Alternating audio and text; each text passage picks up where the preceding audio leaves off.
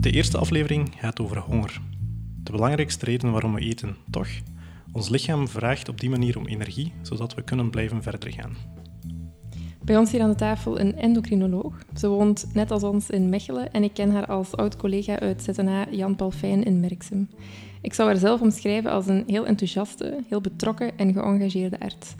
En een deel van haar tijd gaat naar de behandeling van diabetespatiënten, maar ruimer gezien eigenlijk zowat alles dat te maken heeft met hormonen en stofwisseling. Welkom Astrid Morens. Hallo.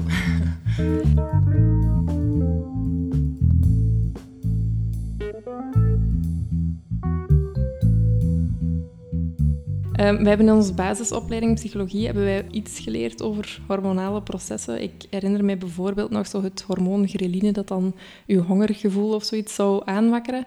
Hoe, hoe werkt dat precies allemaal? Ja. Dat is om te beginnen al een moeilijke vraag.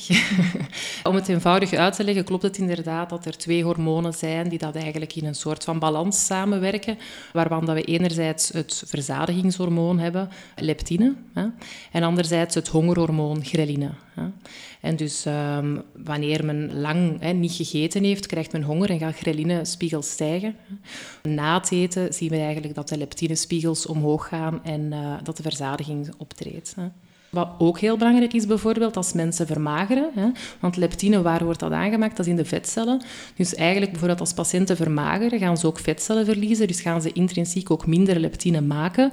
En dat gaat soms ook heel ons metabolisme vertragen. Dus ja, het, heeft inderdaad, het is heel complex. Ja. Natuurlijk gaat verzadiging ook op een heel andere manier komen, omdat we dat ook wat cultureel kunnen kaderen in ik heb voldoende gegeten als we dat zien bij anderen. Hè. Dus het samen eten is denk ik ook heel belangrijk. En ik denk dat honger ook eerder een gedrag is dan echt een...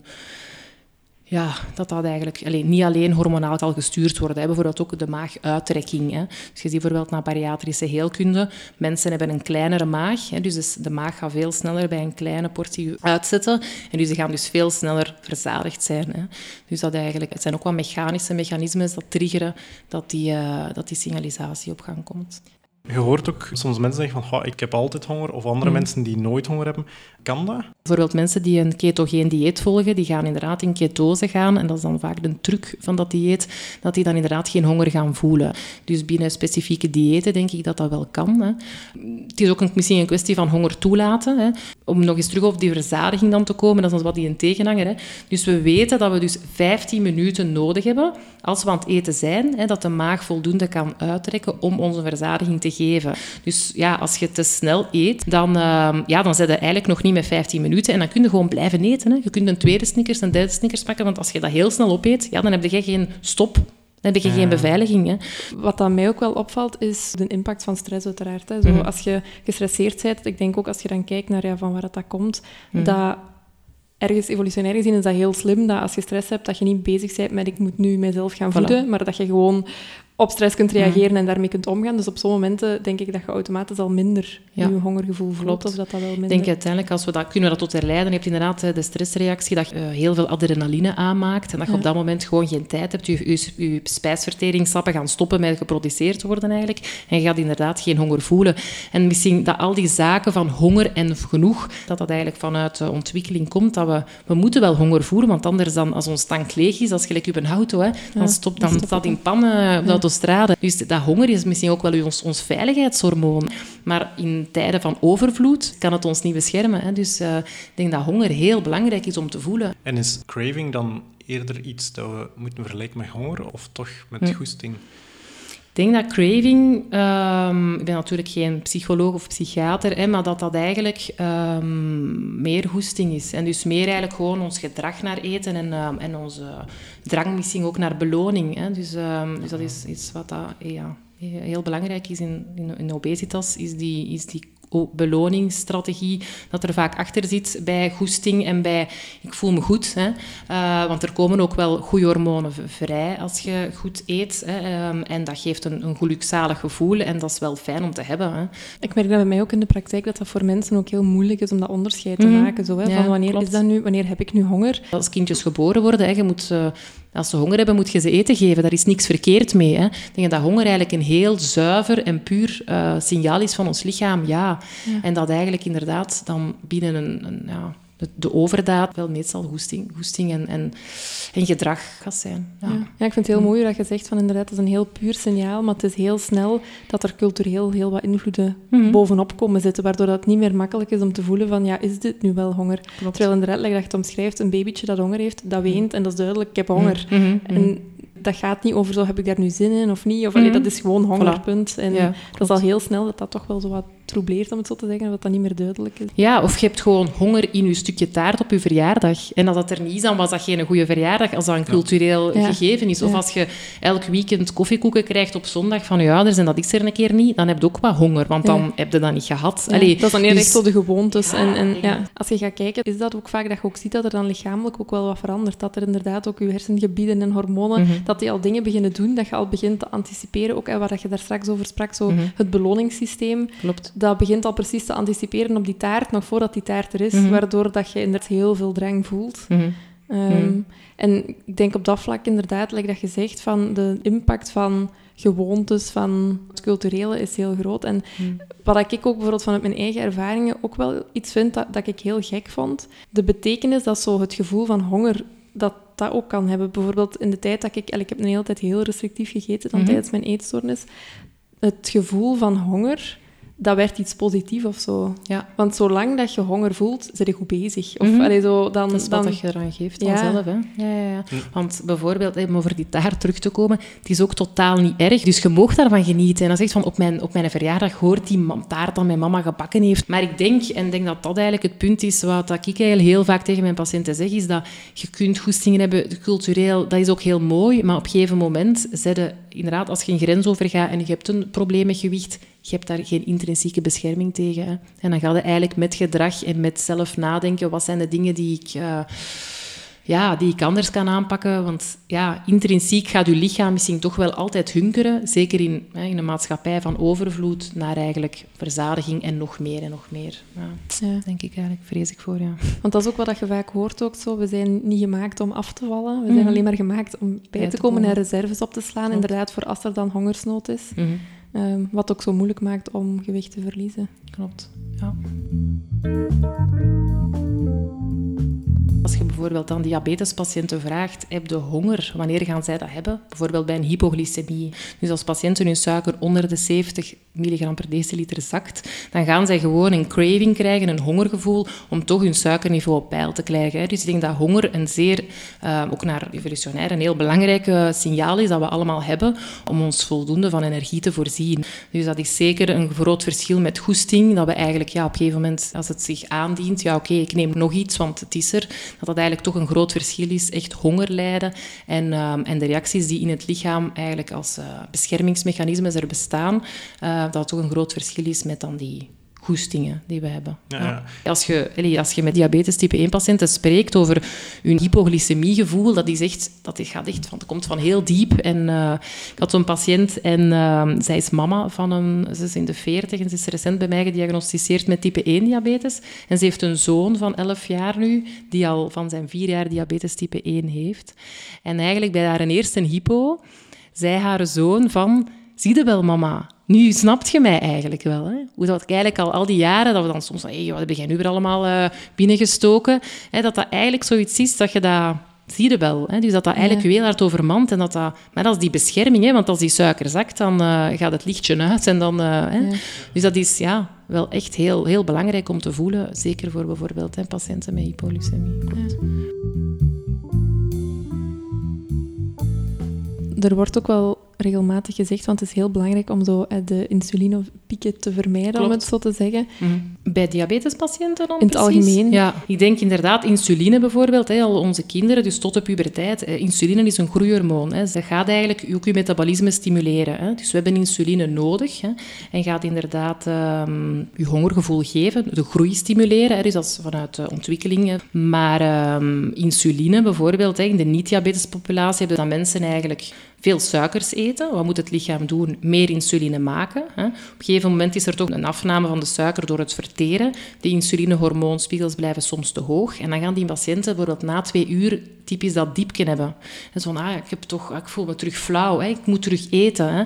Dus ik denk dat dat binnen een, zeker een groot deel van de groep obese patiënten die we volgen, dat dat toch ook wel een deel kan zijn. Hè. En dat dan eigenlijk een dieet met minder koolhydraten vaak ook succesvol kan zijn. Hè. Dus, uh, en in extremis, als we gaan spreken over koolhydraatarme voeding, uh, waarbij dat je zelfs in ketose gaat, gaat dat eigenlijk ook het hongergevoel volledig hè, lam leggen. Hè. Dus ik denk dat dat wel, om behandeling van diabetes, uh, kan dat eigenlijk wel een interessante pathway zijn om, om te gebruiken. In de anamnese bevragen we dat eigenlijk aan patiënten, of dat ze soms een keer zich flauw voelen uh, in de namiddag en dat ze dan hè, nog iets extra eten. Want per definitie is eigenlijk al elke obese patiënt met een BMI boven de 30, heeft die eigenlijk wat insulineresistentie en gaat hij bij een zekere hoeveelheid suikers dat hij eet, eigenlijk een beetje overshooten met zijn insuline en per definitie wel eens een dipping doen en een keer een, een, een iets te lage suiker en daar dan wel met een hongergevoel op reageren, hè, hypoglycemie, honger en terug uh, dat dat aangezet wordt tot extra te eten. Dus dat speelt eigenlijk bij al onze patiënten, bij, als je een BMI boven de 30 hebt, speelt dat eigenlijk quasi altijd wel voor een deeltje mee. Ja. Nu, er is ook wel ondertussen heel wat onderzoek gebeurd dat gewicht niet zozeer bepalend is voor gezondheid, maar dat het mhm. eerder gaat over de gewoontes en het gedrag. Mm Zouden we kunnen stellen van iedereen met BMI 30 heeft een grotere kans op insulineresistentie? Of hangt ja, dat vooral... Dat zo. Ja. ja. Dus ik denk inderdaad, hè, dus ik denk in mijn opleiding zelf dat we zo'n tijdje hebben gesproken over obese en healthy obese en unhealthy obese. Hè. En je hebt inderdaad een, een, grote verdeling tussen de gezonde vetten en de ongezonde vetten, hè, die inderdaad een andere hormonale afscheiding geven. Hè. Maar toch ga, zeggen we dat niet. Ik zeg niet healthy obese, niet meer tegen mijn patiënten, omdat je weet, vanaf een zeker moment gaan die vetcellen eigenlijk in een ongunstig milieu, gaan die ongunstige hormonen vrijstellen eigenlijk en gaan die eigenlijk heel die resistentie verergeren. Hè. En dus het is eigenlijk een beetje zo, bij een BMI van 30, die zijn op een gegeven moment gezond, hè, hebben geen diabetes, hebben geen leversteatose, maar dan gaan die misschien over tien jaar daar wel naar evolueren. Hè. Dus per definitie, als uw aantal vetcellen vrij hoog is, gaat je eigenlijk wel risico ontwikkelen en dan, ja, dan is het kwestie van tijd waarschijnlijk, dat je eigenlijk toch op een gegeven moment insulineresistentie en zaken gaat ontwikkelen. Hè. En kun je gewicht daar als een oorzakelijke factor uithalen, of is dat altijd wel in combinatie met Lichaamsbouw. Wat eten ze? En inderdaad, mm, lichaamsbouw, maar ook hoe gedragen ze zich. Het is niet zozeer dat gewicht aan zich een factor is. Of...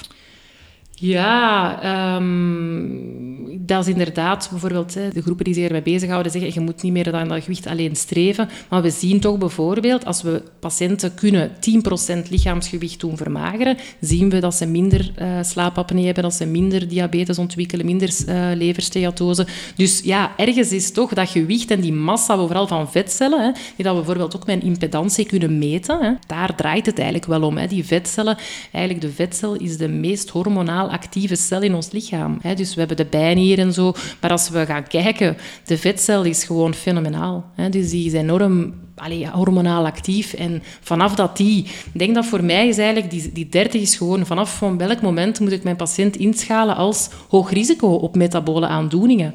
En dan is dat voor Europeanen, het Caucasische ras, is die BMI is dat eigenlijk wel 30. Ja. Dus uh, bijvoorbeeld Aziaten hebben bij een BMI van 27, spreken we al van obesitas. Hè. Ja, allee, dat is toch wel heel ja, strikt, denk ik. Ja. Ja, ja, ja. En dan is het een kwestie van tijd.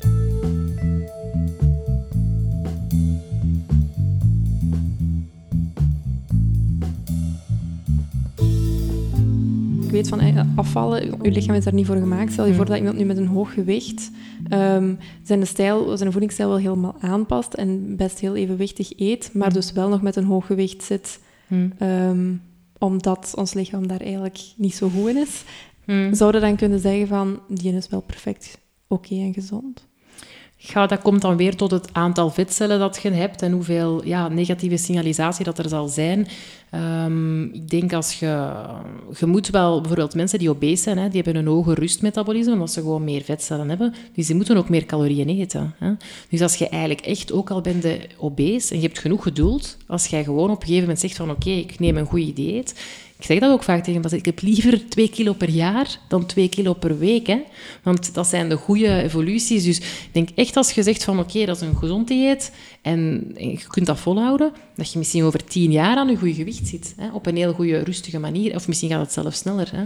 Dus, ehm, En stel je voor dat hij nu geen gewicht verliest, dus eigenlijk wel... Um... Maar dat zou niet mogen. Hè? Dus als mensen obese zijn, hebben ze dus eigenlijk een hoge rustmetabolisme, dus ze gaan gewoon meer verbruiken. Hè? Dus je moet eigenlijk al wel iets meer eten om je, om je, om je massa te kunnen ja. Maar stel je voor dat ze nu dus blijven meer eten, maar wel gezonde producten. Mhm. Zou dat dan op termijn iets veranderen aan dat ja, ze gaan, hun, nutritioneel balans zal beter zijn, hè, dus hun vitamines gaan beter zijn, dus dat zou wel helpen. Hè.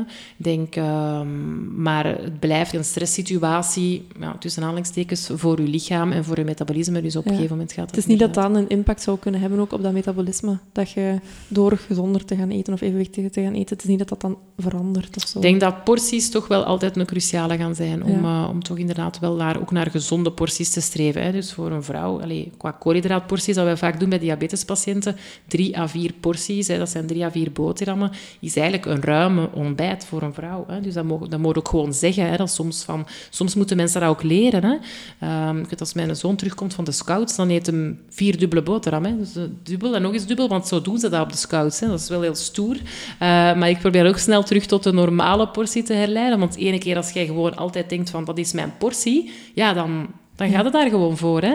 Ja, want we gaan het er in de komende afleveringen zeker ook nog over hebben, dat er ook een aantal experimenten ooit zijn gebeurd waar dat, um, inderdaad bepaalde ideeën of, of mhm. gedachten in ons hoofd ook onze hormonen wel wat beïnvloeden, bijvoorbeeld. Mm Dat zo dat ghrelinehormoon bijvoorbeeld, dat dat ook heel afhankelijk is van, heb jij het idee dat jij genoeg gegeten hebt mhm. of niet? Dat dat op mhm. zich al, al een invloed kan hebben, bijvoorbeeld. Op Klopt, ja, ja, ja. Ik denk inderdaad dat dat effectief meespeelt. Dus ik denk dat dat ook weer dat opvoeden, dat goesting en dat, die porties, en dat moet dat, dat, dat en dat, die gezinsgewoontes. En dan inderdaad invloeden van de school, van, van hobby's en zo. Ja, wat ik heel lang had heb, uh, maar daar ben ik ondertussen ook wel vanaf, maar ehm, als ik zo niet warm had gegeten op een dag, mhm. dat ging niet. Mhm. Bijvoorbeeld, eh, stel ontbijt en dan smiddags door omstandigheden brood en dan s'avonds nog eens brood, mhm. dan uh, kon ik thuiskomen en dan had ik nog wel echt mijn warme maaltijd nodig. Zo. Dat, dat idee loslaten was voor mij wel echt is een lange weg geweest. Ja, ja, ja klopt. Dat is Omdat dat inderdaad zo'n gewoonte is, dat, zo, ik weet niet, dat, dat ging ook niet voor mij, om de dag af te sluiten zonder een warme maaltijd. Mm was zo... Ja, ik weet niet. Mhm. Klopt. Ja, want je merkt dat nu ook bij, bij, dan, bij de meisjes. Allee, die, die zijn allee, nog veel minder, denk ik, beïnvloed door gewoontes langs de andere kant al wel voor een heel mm. groot stuk. Maar bijvoorbeeld Mies kan bijvoorbeeld perfect smiddags ineens heel veel eten. Dat ik denk van, waar steekt hij dat allemaal? Maar zo automatisch eet hij dan s'avonds wel wat minder. En die mm. kan wel nog veel meer vertrouwen precies op dat gevoel van, ja, nu, nu had ik het even nodig, maar dat, dat reguleert zichzelf dan precies mm. wel weer. En ik vraag me soms af of dat we daar als volwassenen zo niet wat terug naartoe moeten. Hè? Zo, hoe, hoe kunnen we echt terug te goed voelen wat dat we nodig hebben? Ja, ja, ja, en dat het niet verkeerd is inderdaad om zo dat, dat vast ramien wat los te laten. Ehm, maar dat is vertrekkende vanuit een gunstig gewicht. Eén keer als men dan obese is, is dat vaak dat je toch even terug dat stramien moet erin gooien. En ik denk dat dat eigenlijk heel vaak terug, dat je heel ver terug moet gaan in, in terug aanleren, opvoeden. Van eigenlijk, dat is oké, dat is eigenlijk genoeg. Hè. Heb um, voor mensen die dat is misschien allez, grappig, of misschien niet grappig, sommige mensen die dat eigenlijk dat heel moeilijk vinden, zeggen van ja, wat moet ik nu eten? Hè? Je hebt een heel gemakkelijk dieet om te zeggen. Hè? Ik heb patiënten die zijn ogen zijn opengegaan en dat is het FDH-dieet, fret een helft. Maar dat is voor die man mijn diëtist ook al, wat hebben nu gezegd? Want die man is helemaal in shock. Maar dus die was wel 10 kilogram vermagerd. Want die had twee pizza's als hij pizza's ging kopen. Hè, in zijn in de, een, diepvriespizza. En dan stak er twee in. Ik zeg, meneer, één is voldoende. Hè. Neem de helft. En dat is dan niet slecht bedoeld van dat je niet mocht eten. Want dat is totaal mijn advies. Maar die man, dat was ook een, dat was een havenarbeider. Hè, we werken in Antwerpen. En dat was heel concreet. En die is daar eigenlijk mee aan de stand. Ik zeg dat tegen al mijn vrienden. Hè. Fret een helft. en dat is eigenlijk heel onnozel. Maar ik heb dat goed bedoeld. Want ik, zeg, ik heb dat nooit echt... Ik dacht van, ik wil dat niet slecht bedoelen, maar soms heel eenvoudig zeggen van... Je portie is niet oké. Die twee pizza's, oké, als je heel de dag aan de haven eh, laden en lossen, ja, die mannen hebben grote porties, maar allee, op dit moment, ik weet al niet meer, als hij misschien niet aan het werk of zo, ja, dan heeft hij dat niet nodig. Hè. En dan moet hij leren. Hè. Ik heb ook wel havenafbeiders die dan op pensioen zijn of zo, en die zeggen, hè, mijn vrouw smeert nog altijd mijn nacht boterhammen. Hè. Ja, die op pensioen is dat niet meer nodig, want je zit daar niet aan het laden en aan het lossen. Hè. Maar op momenten dat jij, hè, dat die zware inspanningen doen, onze sporters, ja, die steken we vol suikers. Hè. Die moeten het kunnen. Hè. Als je ziet naar de Tour de France, ik zou u de porties koolhydraten dat daar verbruikt worden... Allez, dus koolhydraten zijn gezond hè, voor mensen die sporten. Als je je spieren gebruikt, eet alsjeblieft koolhydraten. Hè. Dus dat dat porties gebonden is aan je, aan uw activiteiten. En, uh, hoewel dat sommige mensen misschien heel rare gewoontes hebben en die wel een goed gewicht hebben. Dus allez, het is soms niet verkeerd om gewoon rare gewoontes te hebben. Allez, dus het is gewoon, vanaf wanneer is het een ziekte? In mijn ogen is dat toch zo. Vanaf wanneer zijn we metabool niet goed bezig en moeten we er ook iets aan doen? Want ja, er zijn veel dingen. Het is ook niet... Allez, het is niet verkeerd om af en toe iets niet volgens de regels te doen. Hè. Zolang dat het binnen de perken is, is het oké. dus vanaf dat het dan een ziekte wordt, gaat het dat inderdaad aanpakken. Ja, en dan moet je daar wel even door. door Want je zet dus wel zo'n cruciale grens, zo BMI 30. Mm. Maar bijvoorbeeld inderdaad iemand met nu een BMI 21 of zo, 22, mm. mm. die leeft van Snickers. Ja. Ja. dat kan dan toch ook niet gezond, zijn? Of nee, nee, nee, nee, sowieso. Want die gaan ook... Ehm, dat gaat niet goed. Hè. Dus um, je hebt mensen die leven op cola, hè. dus dat is zo. Dus dat is, um, ja. Want hoe ziet je dat dan bijvoorbeeld aan eh, vetcellen of andere zaken in het lichaam? Tuurlijk, als je dan... Ja, uiteindelijk gaan die reserves heel weinig zijn. Hè. Die gaan ook naar vitamine-tekorten bijvoorbeeld. Ja, want hè, koolhydraatarm dieet, ben ook even begonnen, maar als je dat blijft eten, gaat ook vitamine-tekorten krijgen. Hè. Dus ik denk, ja, het is best om gewoon een, een vrij... Um, ja, gebalanceerde voeding met uh, ja, wat brood. Uh, brood is niet slecht, hè. Allee, wat brood, wat pasta, wat groente, af en toe iets van vis en vlees in een normale portie. Uh. Ja, ene keer als je in een negatieve si signalisatie zit van, van oxidatieve stress, hè, dat vaak bij obesitas is, maar ik denk ook bij mensen die daar ondervoed zijn, hebben dat eigenlijk ook. Bij anorexie-patiënten zie je dat ook. Ja, dat gaat toch een zekere ja, resetting geven van je metabolisme en dat is natuurlijk niet, niet gewenst. We hebben eigenlijk nog een aantal andere hormonen. We hebben het dan over leptine en ghreline. We hebben bijvoorbeeld GLP-1. Dat is eigenlijk een hormoon dat wij de laatste tien jaar in de obesitaswereld... Dat eigenlijk een, is een eye-opener geweest. Dus GLP-1 is eigenlijk een hormoon dat vrijkomt na 15 minuten, na 30 minuten, als we verzadigd zijn. Hè. Dat geeft dan dat verzadigingsgevoel, hè, die uittrekking van de maag en zo. En na een half uurtje is dat uit de bloedbaan. Hè. En wat dat wij gezien hebben, als we dat hormoon... Hè, dus we hebben eigenlijk injecties dat 96% gelijk is aan het menselijk GLP-1. Als we dat aan patiënten geven, hebben ze heel snel een verzadigingsgevoel. En gaat hun suiker ook beter. Met eigenlijk een injectie één keer per dag. Um, om eigenlijk dan in plaats van pas 15 minuten na je maaltijd gedurende een half uurtje de hormoon in de bloedbaan te hebben, nee, in een hoge concentratie 24 uur aan een stuk. En patiënten zijn verzadigd. En je ziet één op twee hebt eigenlijk dat het werkt. Maar bij de patiënten dat het werkt, is dat gewoon wauw. Die zeggen van, amai, zo lang heb ik mij niet gevoeld. Dat was wat ik miste. Ik heb patiënten die heel veel vermageren en die gewoon ook zeggen van, ik voel me terug oké. Ik voel precies dat mijn lichaam terug werkt zoals het hoorde. Hè. Dus we zien bijvoorbeeld bij type 2 diabetespatiënten dat dat GLP-1 ook minder goed werkt, dat van hun eigen. Hè. Dus je geeft eigenlijk terug wat dat zelf niet goed gemaakt wordt. En ik denk zelf binnen obesitas, dat eigenlijk die pathway bij sommige patiënten wel echt een deel van het probleem is. Als je dat dan kunt corrigeren, is dat eigenlijk wel heel, heel mooi. Hè.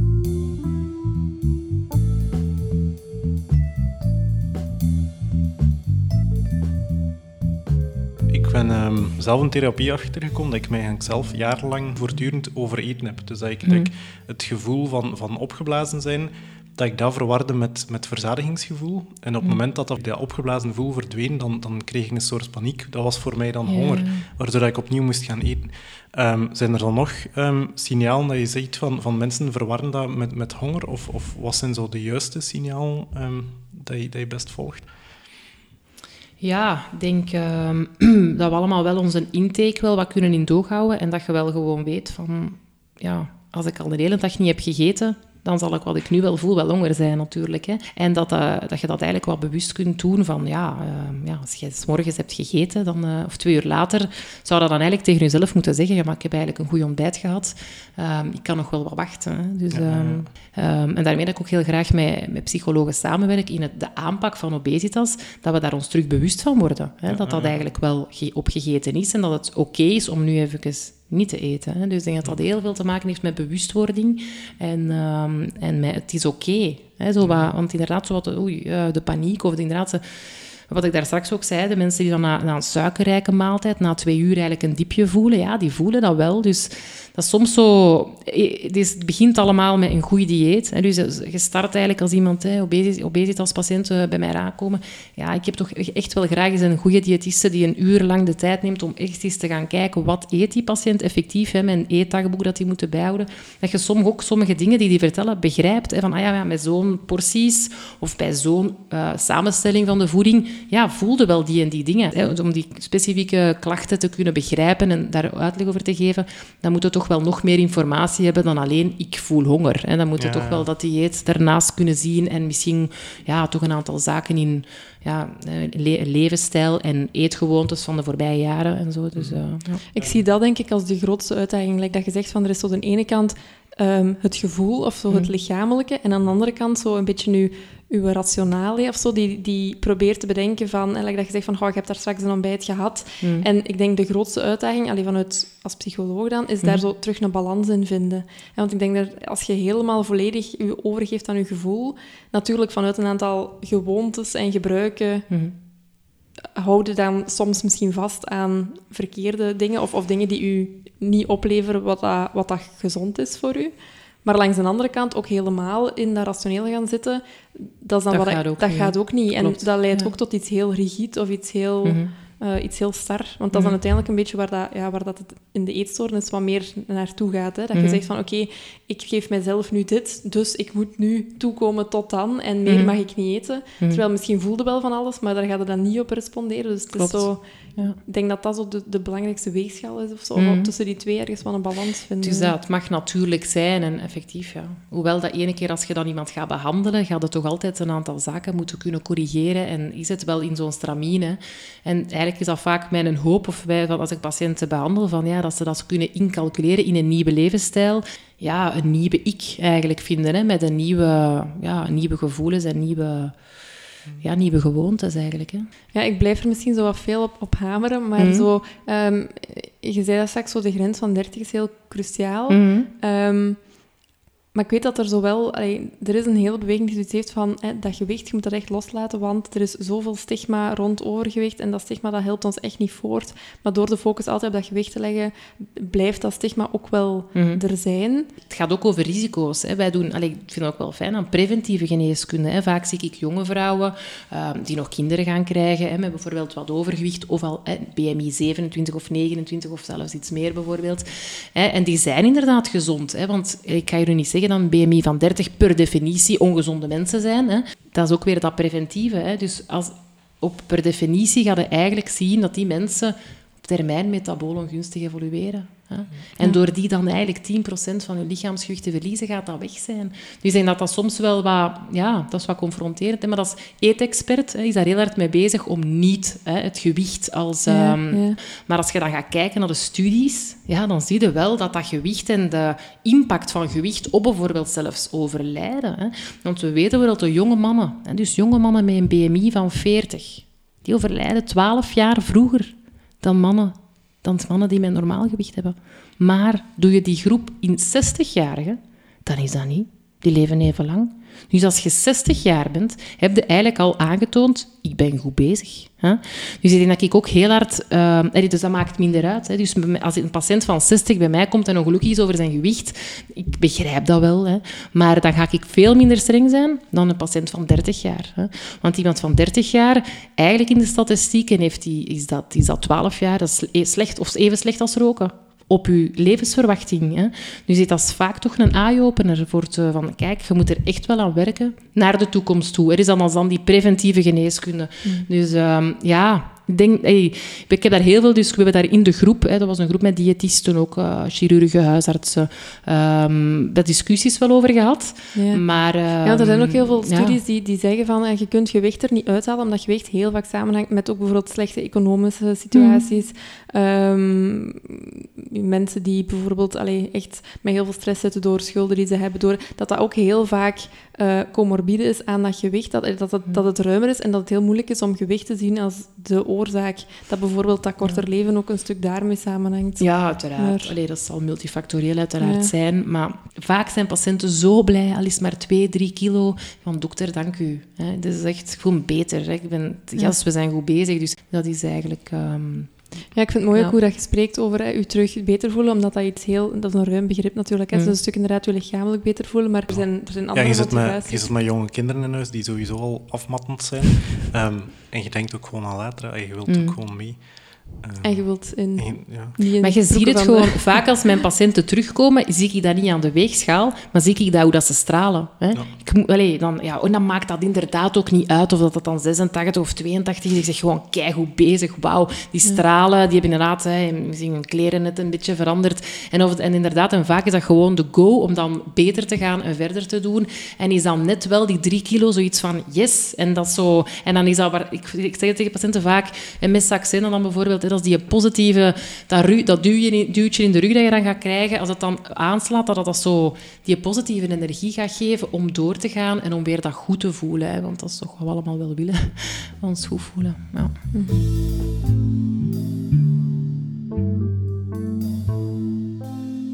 Je hebt het al gehad over jonge vrouwen die nog misschien kinderen gaan krijgen. Mhm. Over jonge mannen met een, een, slechte levensverwachting als dat BMI niet in orde zit. Zijn er zo nog belangrijke verschillen als het gaat over geslacht dat je ziet vanuit zo uh, hormonaal of vanuit stofwisseling tussen ja. Ja, wij zijn vrouwen, Stefanie. Wij, zijn, wij hebben een streepje voor. Wij, nee, nee, nee, nee. wij hebben een streepje voor. Hè. Dus metabool gezien zijn vrouwen eigenlijk tot de menopauze eigenlijk gezonder. Hè. Omdat vrouwelijk hormoon gaat eigenlijk een heel positieve effect hebben, metabool. Hè. En dus ene keer als je in de menopauze gaat, zeker als dat heel abrupt is, is dat vaak een groot probleem. En dus ik zie eigenlijk de meeste obesitas-patiënten of mensen die dan met problemen zich consulteren, zijn toch wel die postmenopausale vrouwen of in de overgang. Hè. Want ook, ik ben nog niet in de menopauze pauze, hè, dokter? Per definitie, als een vrouw 48 jaar is, ja, zijn haar rijcellen bijna op, hè, want je zit ermee geboren en je hebt er geen nieuwe meer en die gaan elke maand, hè, verlies er een paar. Um, dus per definitie, als je 48 bent, zit je in de, hè, wij noemen dat climacterium. Hè. Dus vaak zeggen ja, maar ik ben er nog niet in, hè, want mijn dokter heeft bloed genomen. En ik, maar ja, per definitie hebben die toch wel wat een meer fluctuerend oestrogeenspiegel. Uh, en um, ja, dus dat is effectief een groot verschil. Hè. En ene keer dat je dan in de menopauze zit, ga je eigenlijk hè, geen uh, oestrogenen meer maken. Hè. En dan is het Want zelfs oestrogenen zijn dan eigenlijk degene die die beschermende werking... Ja, ja. is zo. Hè. Dus je hebt eigenlijk ook studies over ja, het, het, gezonde vet en het ongezonde vet. Dan zie je eigenlijk toch wel dat hè, die oestrogenen nu gaan helpen om eigenlijk eerder naar de gezonde vetverdeling te gaan. Hè. Dus uh, ja. En ene keer dat je dan in de menopauze bent, dan gaat eigenlijk meer mannelijk hormoon hebben en zelfs meer mannelijk hormoon. Uh, dus ja, om het anders te zeggen, onze mannen dan, hè, als mannen ouder worden, hè, blijven ook mannelijk hormoon maken. Hè, maar dus um, gaan eigenlijk ook zelf meer vrouwelijk hormoon hebben dan postmenopausale vrouwen dus, een post, dus een, man van 70 eigenlijk heeft meer vrouwelijk hormoon dan een vrouw van 70 jaar. Ja, dat is wel bijzonder. Ik heb een, een, een, oudere dame die in de jaren 80 dus een transvrouw is geworden. Dus dat was, eh, en die krijgt dus proginova, een hogere dosis vrouwelijk hormoon. En zij is naar mij gekomen, um, ik denk dat zij ondertussen al in de 70 is. En dat ik eigenlijk zo gedacht van, oei, moet ik nu hè, ze ook postmenopausaal maken? en ik had dan eigenlijk aan Guy Chung, hè, de professor in eh, Gent, gevraagd. En zei, eigenlijk doen we dat niet. Dus die, eigenlijk hebben die dan ook een streepje voor. Hè. Dus de transvrouwen gaan niet in menopauze en hebben eigenlijk die positieve effecten van die vrouwelijk hormoon nog veel langer. Natuurlijk, als vrouw, hè, als we veel vrouwelijk hormoon, heeft ook meer risico op later, als we daar gevoelig zijn aan borstkanker. En, hè, en, dus ja, op een gegeven moment is het wel beter hè, naar bijvoorbeeld hormonale substitutie. Je zou kunnen zeggen, ja, we geven die gewoon allemaal vrouwelijk hormoon, hè, die vrouwen. Ja, dat doen we niet, hè, omdat natuurlijk de baarmoeder en ook de borstklierweefsel die is heel gevoelig hè, aan, uh, aan vrouwelijk hormoon en gaat dan bijvoorbeeld meer risico hebben op uh, dingen. Dus, Wat ik nu wel spontaan denk, want je zegt van oké, we hebben als vrouw een streepje voor, mhm. maar zo de hormonale cyclus van de vrouw lijkt toch veel uh, intenser, ook als het gaat om bijvoorbeeld craving of goesting naar van alles. En het lijkt toch dat mannen daar minder onderhevig aan zijn. Mhm. Dat is wel waar, ja is zo, wij, hebben meer onze cyclus. Hè, dus ook wel schoon, hoewel dat mannen ook wel, wel hun cyclus gaan hebben. Je ziet ook wel bijvoorbeeld testosteronspiegels bijvoorbeeld in de, in de zomer zijn die hoger dan in de winter. Dus ik denk dat mannen ook wel zo wat... Dat is ook niet elke dag evenveel. Hè. Dus ik denk dat dat ja. toch niet alleen... Misschien zijn we als vrouw dan iets meer wijten we dat daar misschien ook wel snel aan. aan het, is van, uh, het is van mijn maandstonden. Of is dat ook weer wat cultureel van oei, oei, haar maandstonden. Allee, Dus daar zou, moet je niet te snel in trappen, maar uiteraard gaan die fluctuaties wel iets doen. Hè. We zien in de tweede helft van de cyclus bijvoorbeeld het mannelijk hormoon wat stijgen, en wat bijvoorbeeld de acne geeft, het, uh, vaak voor je maandstonden. Dus er zijn inderdaad wel ja, veel, veel meer schommelingen als bij een man.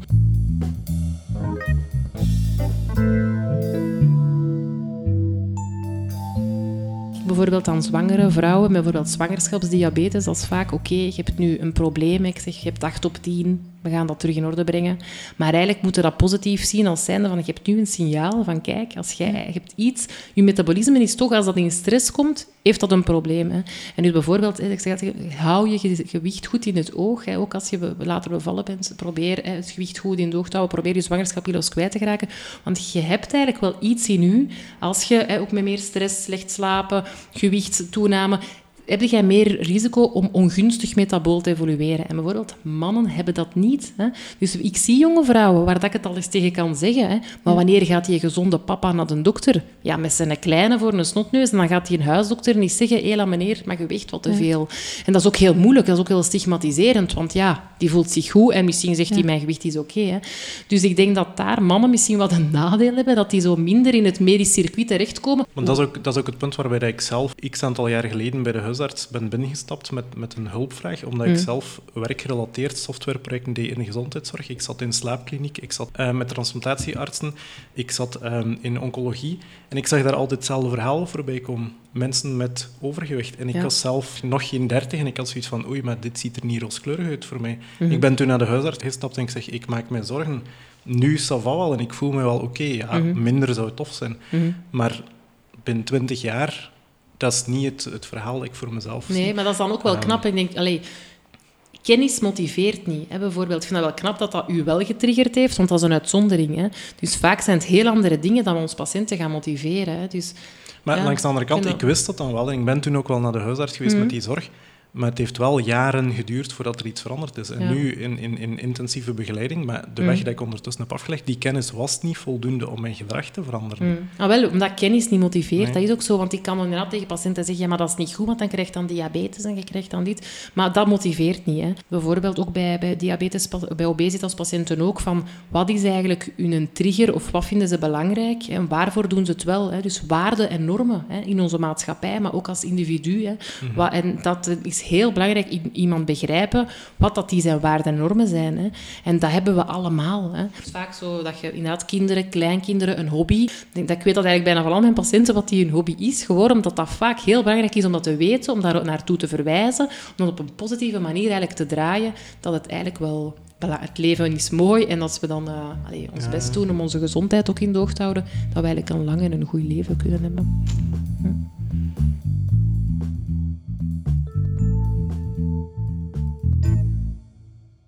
Zit je na deze aflevering nog met vragen?